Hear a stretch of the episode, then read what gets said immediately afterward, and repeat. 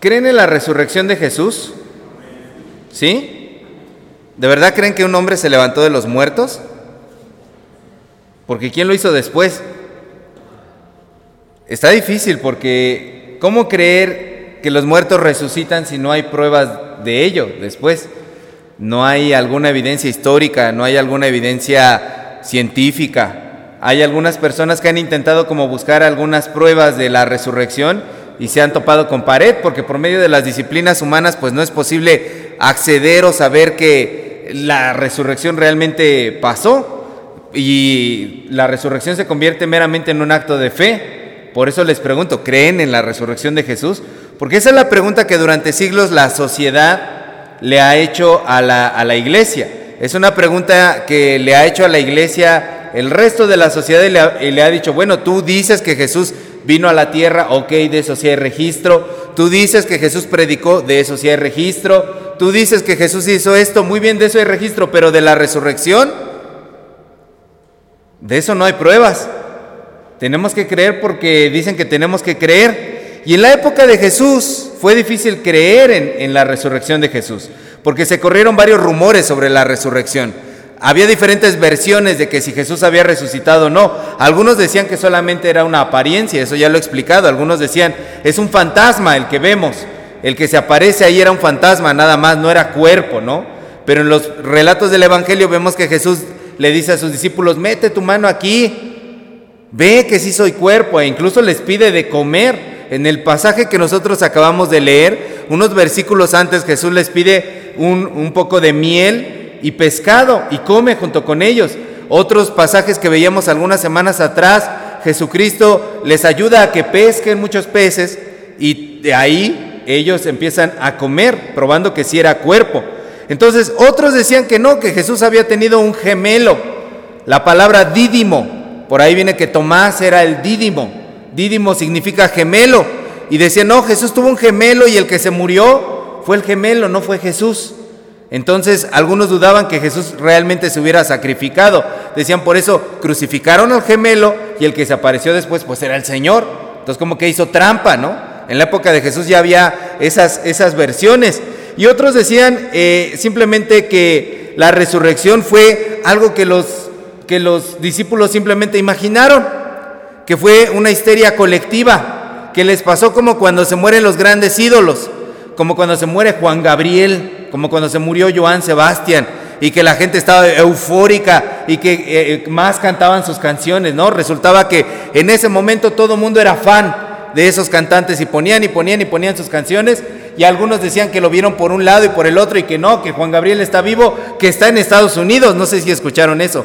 ¿no? Ahí está en Estados Unidos. Otros dijeron, no, se convirtió en rockero, en metalero y se fue a esconder por allá. Pero pasó un tiempo y después de eso, ¿quién hablaba más de Juan Gabriel? Ya nadie. Pero de Jesús, después de dos mil años, aquí estamos hablando de Jesús. Aquí estamos hablando de la vida, de la obra, de la muerte y de la resurrección de Jesús. Y podríamos pensar que todos esos rumores, todas esas versiones de la resurrección de Jesús solamente se quedaron como en la gente que no conocía tanto a Jesús, como en los que no eran tan cercanos a Jesús, los que no eran verdaderos discípulos de Jesús, pero no. En realidad, el creer en la resurrección también fue difícil para los doce, para el círculo más cercano fue difícil. Sufrieron porque no podían creer de inmediato que Jesús había resucitado.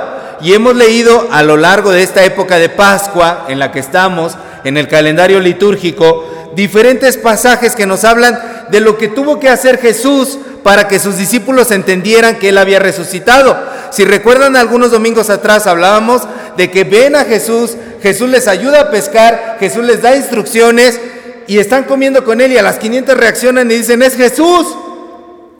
No lo entendían. La Biblia nos dice que los mismos discípulos no entendían la realidad de la resurrección. No fue algo fácil.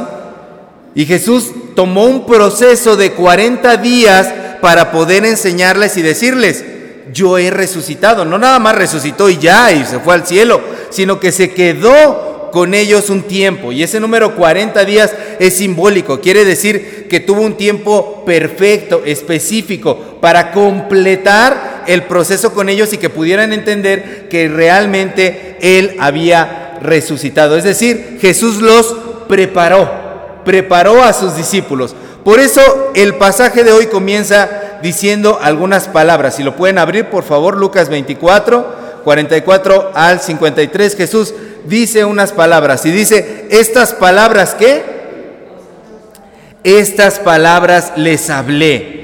¿Qué palabras? A continuación les describe Jesús. Les está diciendo, miren, les he explicado todo esto. He tomado tiempo para explicarles todo esto. Les explicó las escrituras hebreas porque dice que les habló acerca de lo que estaba escrito en la ley. ¿En qué más? En los profetas y en dónde más? En los salmos. Esas son las tres partes del Antiguo Testamento, de las escrituras hebreas, el Tanaj, como le llaman ellos, la Torá o la ley, los profetas o Nebim, los escritos o Ketubim, que así se llaman en hebreo, y en los escritos vienen los salmos, y de cada una de esas letras se forma la palabra Tanaj. Torah, Nebim, Ketubim, Tanaj. Es el Antiguo Testamento que nosotros tenemos. Y dicen, miren, me dediqué a explicarles todo el Antiguo Testamento. ¿Alguien de aquí ha leído todo el Antiguo Testamento? ¿Nadie? Tendrían que haberlo leído al menos una vez, hermanos. Léanse la Biblia completa al menos una vez. No, no se mueran sin haberse leído la Biblia completa una vez. Entonces Jesús dedica a explicar todo el Antiguo Testamento y se aparece muchas veces con ellos. Imagínense cuánto tiempo tomó para que después de resucitar todavía les explicara las escrituras, todas las escrituras que había para esa época. Y les enseñó poco a poco qué era lo que decían las escrituras. Y les decía, miren, esas escrituras hablan de mí y de mi vida. Y finalmente en el versículo 45, después de que Jesús toma todo ese tiempo, dice en el versículo 45 que les abrió qué? el entendimiento, para que después de todo el tiempo que pasó Jesús con ellos, pudieran comprender lo que Jesús les estaba diciendo. O sea, Jesús tomó todo el tiempo necesario para poder hacer que los discípulos entraran en una nueva realidad a la que Él quería llevarlos, a esa nueva realidad. Hizo por ellos lo que ellos no podían hacer. Les tuvo paciencia, los guió tiernamente, los animó una y otra vez, les explicó detenidamente, les hizo ver que la historia de su vida estaba ya profetizada allí en las escrituras y finalmente cuando ellos recibieron todo ese discipulado de parte de Jesús, todas esas clases después de la resurrección, porque uno podría pensar, sí, Jesús predicó, hizo su obra, murió y ahí se acabó. No, resucitó y todavía se dedicó a enseñar. Cuando después de eso reciben ese discipulado, estos discípulos en ese tiempo perfecto todavía les abre el entendimiento, es decir, eleva su manera de pensar a una forma que ellos no podían entender, para que vean desde una nueva perspectiva las cosas, para que vean desde arriba las cosas. Y finalmente en el verso en el verso 49 les dice que les va a dar qué cosa? Poder de dónde? El poder de lo alto. Porque no era necesario, no era suficiente con que ellos entendieran sino que necesitaban recibir poder para poder vivir esa nueva etapa, para poder estar preparados a entrar a lo que Dios quería darles. Entonces la incredulidad, el miedo, la incertidumbre, los obstáculos, las burlas que estos hombres enfrentaron de otros, los pleitos que había entre ellos, las difamaciones que había de otros, de todas estas versiones que se decía, ay, su maestro no resucitó, ustedes están loquitos hablando de su maestro. Todo cuanto podía detenerlos en ese momento fue echado a un lado para darle lugar ahora a los dones, a las habilidades y al poder que Cristo quería poner en sus vidas. Cristo quería poner ahora algo hermoso, algo desconocido para ellos, para que pudieran acceder a ellos. Dios es el Dios de los procesos. Dios es el Dios de los procesos. Dios propone los procesos, Dios reformula los procesos, Dios reinventa los procesos, Dios revoluciona los procesos, Dios inicia los procesos, Dios le da seguimiento a los procesos y Dios acaba los procesos. Dios no es como nosotros, que emprendemos algo y lo dejamos todo a medias, como que nos animamos unos cuantos días y después ah, se nos olvida, ya lo dejamos de lado hoy sí voy a empezar la dieta. Un día, dos días y ah, se acabó. allí. Hoy, desde el día de hoy voy a hacer ejercicio. Ay, pero después de estos tacos, porque están muy ricos. No, Dios sí termina los procesos. Y si no sirven los procesos, los vuelve a inventar. Esas personas eran procesos y los volvió a reinventar. Los revolucionó. Dios no se quedó con que es que así lo hacíamos antes. No, Dios revoluciona las cosas. Los discípulos mismos eran incapaces de creer por sí mismos. Necesitaron que Jesús los condujera de la mano, despacito, como si fueran unos bebés alimentándolos directamente, pero Él no quería mantenerlos en eterno estado de ser bebitos, porque a veces nosotros como cristianos somos como bebés de 30 años en el Evangelio, con 40 años en el Evangelio, 20 años en el Evangelio y todavía usamos pañal, todavía no nos salimos de, de ese estado de ser bebés, no, Cristo quería proyectar a sus discípulos hacia un futuro mejor, un futuro diferente, con retos, con madurez, superando esos estados en donde había dolor, en donde había sombras.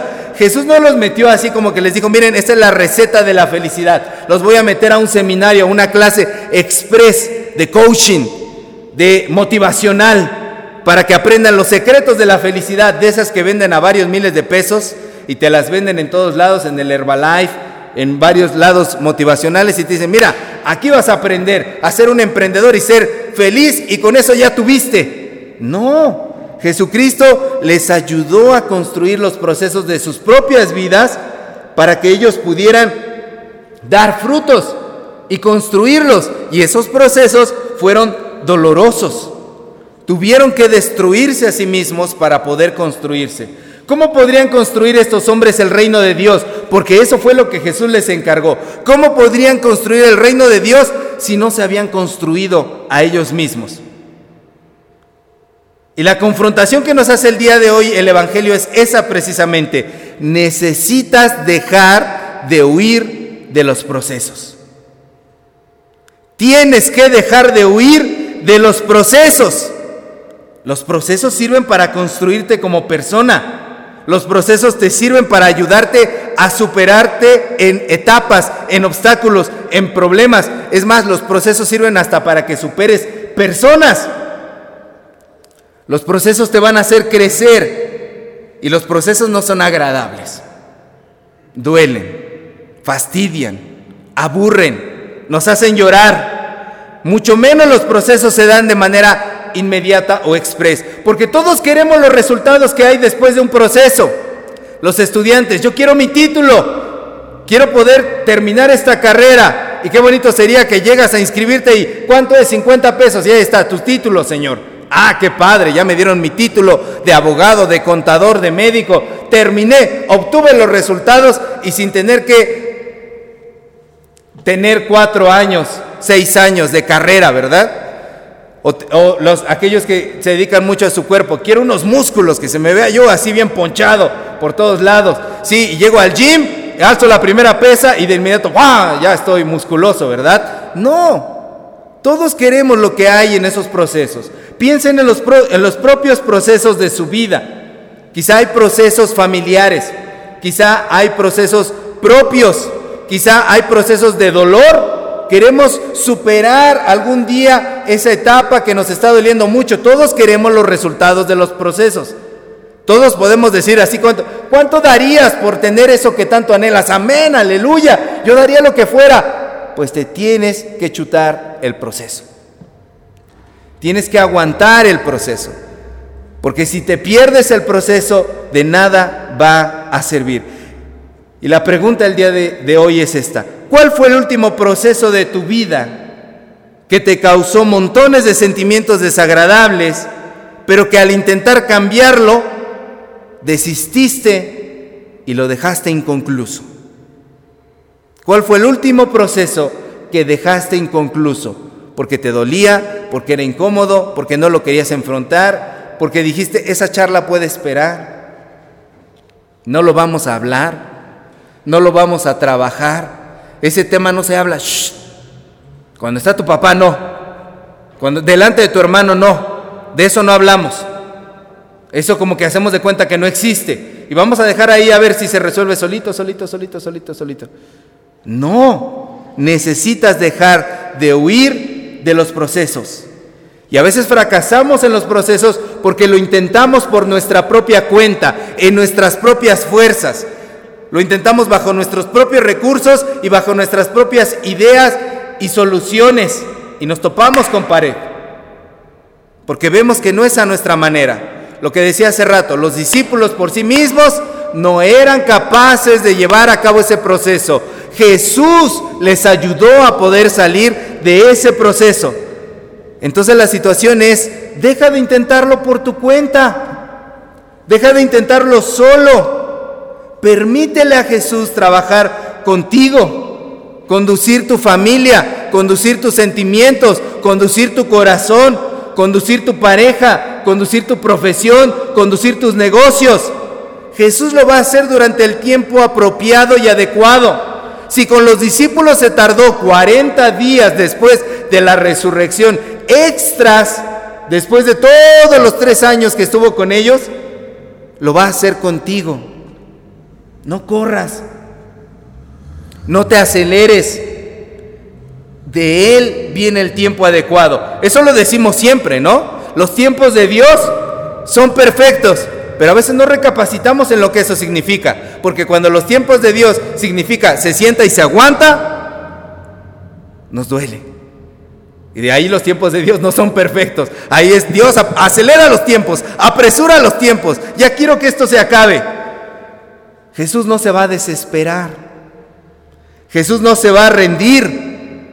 Jesús no va a dejar de tener paciencia contigo y va a insistir e insistir e insistir una y otra vez hasta que tú veas el cambio que necesitas en tu vida. yo sé que alguno puede pensar ahí, bueno, ¿y de qué sirve que Jesús no se desespere si que el, el que se desespera soy yo? Yo soy el que se rinde, yo soy el que no tiene paciencia, yo soy el que deja de insistir, soy yo. Pero así como los discípulos eran incapaces de esa transformación, necesitamos que Cristo nos enseñe a nosotros en ese amor para que veamos que Él está dispuesto de hacer por nosotros hasta lo imposible, de elevar nuestra mente a un estado más allá, nuestro corazón más allá de nuestros sentimientos, de esos deseos momentáneos que tenemos y nuestra pequeña capacidad de comprender para que podamos entender los sucesos que vivimos de otra forma. Él también quiere que nosotros comprendamos nuestros problemas a la luz de las escrituras. Lo que hizo Jesús en ese proceso fue enseñarles la Biblia para que ellos entendieran lo que estaba pasando. Y eso es lo que quiere hacer Jesús con nosotros. Entonces, ¿qué nos corresponde hacer a nosotros? Si Jesús es el que no se cansa, pero nosotros sí, ¿qué nos toca a nosotros hacer? Y no es tan difícil. Nos toca acercarnos a la fogata del amor de Dios. Dios es un fuego que no se acaba. Dios es un fuego que no se consume. Nunca. Lo que te toca a ti es acercarte a la fogata. Y si hoy hay frío en tu vida, si hoy te estás congelando del frío, tienes que acercarte, porque algún día de tanto acercarte y acercarte y acercarte e insistir en acercarte, algún día vas a comenzar a sentir el calor vas a comenzar a experimentar el calor. ¿No les ha pasado que está la fogata, hace mucho frío, se acercan y de principio como que no le agarran al calorcito, pero si se quedan ahí un ratito, empiezan a sentir el calor? Lo único que nos corresponde a nosotros hacer es persistencia en la presencia de Dios. Persistencia, no en nuestras ideas, no en nuestra necedad, no en lo que nosotros queremos hacer y arreglar como se nos antoja, persistencia en Dios.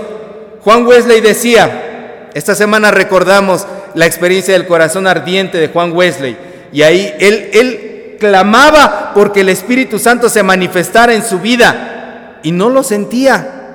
Y de hecho ese día que él sintió ese fuego en su corazón, escribe en su diario y dice, fui de muy mala gana al culto. Me invitaron, y yo no quería ir ese 24 de mayo de 1738. Yo no quería ir. Pero me obligué a mí mismo a ir. Lo que nos toca hacer es persistir. Y ese día que él se obligó a ir, sintió el fuego. Tenemos que persistir. Tenemos, no debemos dejar de insistir en acercarnos a esa fogata, para que el congelamiento de nuestra vida se disipe, para que no sea nuestra voluntad la que reine, sino la voluntad de Dios. Tenemos que insistir en esos momentos de sombras, tenemos que insistir en esos momentos de desesperación en acercarnos a Dios. Hermanos, esto es muy difícil. Hay problemas, hay situaciones en las cuales tú no quieres saber nada del mundo, dices, ese día voy a estar encerrado, voy a estar ensimismado, no quiero ver a nadie, no quiero escuchar de, nadie. Es el día en el que te tienes que obligar a estar en la presencia de Dios. Y eso te corresponde hacer a ti porque Cristo está haciendo todo lo demás, estar ahí en la presencia de Dios. ¿Y quién quita que ese día pueda ser tu propio 24 de mayo de 1738? ¿Quién quita que ese puede ser el día en el cual tú sientas y experimentes cómo Cristo empieza a trabajar en ti? Cristo mismo lo cuenta desde su experiencia. Él no está hablando de cosas que no sabe, que no conoce. En el versículo 46, ¿qué dice? Fue necesario que el Cristo qué? Versículo 46. Padeciese. Lo que está diciendo Jesús allí es, yo sé de lo que les estoy hablando. Yo también he padecido, yo también tuve que padecer. Les hablo desde mi experiencia. No les estoy hablando como Dios, les estoy hablando como hombre, como humano. Yo también padecí, tuve que pasar por estas cosas. Por eso mismo entiendo lo que a ustedes les está sucediendo. No dice que Dios quiso que Él padeciera, dice que a través de lo que Él padeció, finalmente Dios hizo que eso sirviera para algo mejor. Así que Jesús ha experimentado lo que tú has experimentado. Él entiende tus sentimientos y quiere abrirte el entendimiento para que actúes diferente esta vez. Quizá te has equivocado mucho. Quizá nos hemos equivocado mucho. Hemos tenido múltiples errores, pero Él quiere darnos el poder de lo alto para superar lo que nos tiene atorados durante años. Y el día de hoy el proceso que estés enfrentando quizá no te gusta, lo ves como una maldición, lo ves como algo aburrido, te cayó como balde de agua fría, un día de repente llegó a tu vida ese proceso y se volvió insoportable, se volvió doloroso, pero hoy Jesús te dice igual que a los discípulos, estas cosas te he hablado para que sepas que a través de este proceso, finalmente yo te voy a hacer más fuerte. Déjame llevarte al siguiente nivel. Déjame llevarte a superar esto. Y quiero decirte de una vez, va a ser lento, va a ser doloroso, va a ser desagradable y vas a tardar en entenderlo. Aunque me veas, no la vas a captar y no vas a saber que yo estoy allí contigo, pero no hay atajos, no hay trampas, no hay vías alternas. No hay nada de que, ¿cómo nos arreglamos para poder llegar más rápido? No, este es el camino, pero de algo puedes estar seguro, yo no te voy a soltar. Te voy a llevar por este proceso. Te voy a preparar para que tú puedas apuntar tu mirada hacia un nuevo horizonte, hacia una nueva realidad. Te voy a preparar para que tú puedas apuntar la dirección, la mira hacia lo nuevo que quiero darte. Así que aunque te cueste trabajo vivir la realidad que estás enfrentando ahora, quiero que sepas que esta es la realidad de mi resurrección, dice Cristo. Yo te quiero llenar de nuevas etapas, de nuevos momentos diferentes, maravillosos, que tú no conoces. No temas al cambio, porque el cambio soy yo. No temas al proceso, porque el proceso soy yo. Prepara y apunta, porque yo quiero secar tus lágrimas. Te voy a llevar al siguiente nivel. Tómate de mi mano fuerte y no te sueltes. Quiero llevarte a que vivas diferente. Aférrate, acércate hasta que comiences a sentir mi calor, hasta que comiences a sentir cómo se derrite ese hielo que hay en ti y sientes el fuego de mi espíritu que te va a ayudar a dejar de estar congelado en el tiempo. Porque algunos nos hemos congelado y estancado en etapas de nuestra vida, en rencores de nuestra vida, en sentimientos, en momentos que ya no podemos superar y se nos nota porque todo el tiempo estamos hablando de lo mismo y de lo mismo y de lo mismo y las discusiones siempre terminan en el mismo lugar y las situaciones siempre terminan en el mismo sitio. ¿Sufres de algo hoy? No es una desgracia, no es un sufrimiento, es un proceso. Y es necesario que lo experimentes, es necesario que lo vivas para que puedas aprender a cómo salir de eso la próxima vez que lo enfrentes. ¿Cómo la próxima vez que lo enfrente? No me diga que va a haber más de esas. Sí, pero Cristo quiere hacerte más fuerte. Así que prepara y apunta porque el Señor quiere encender su fuego en ti. Y Él te va a tener paciencia. Lo que te corresponde es no soltarte de la mano de Dios. A veces oramos así. Señor, te pedimos que no nos sueltes. El Señor no te suelta. Pídele que no te sueltes tú. Pídele que te aferres tú Pídele que te dé las fuerzas para no soltarlo tú. El Señor nos está preparando, lo que sea que estemos viviendo, para poder ir hacia un nuevo lugar y experimentar su resurrección. Amén. Pongámonos de pie. Amado Dios, gracias por hablarnos el día de hoy a través de tu palabra. Gracias, Señor, por prepararnos y apuntar nuestro corazón, Señor, hacia nuevos horizontes a través de los procesos. Señor, en tus manos estamos y tú conoces lo que cada uno de nosotros experimenta. Tú conoces nuestras dolencias. Tú conoces, Señor, nuestros sufrimientos.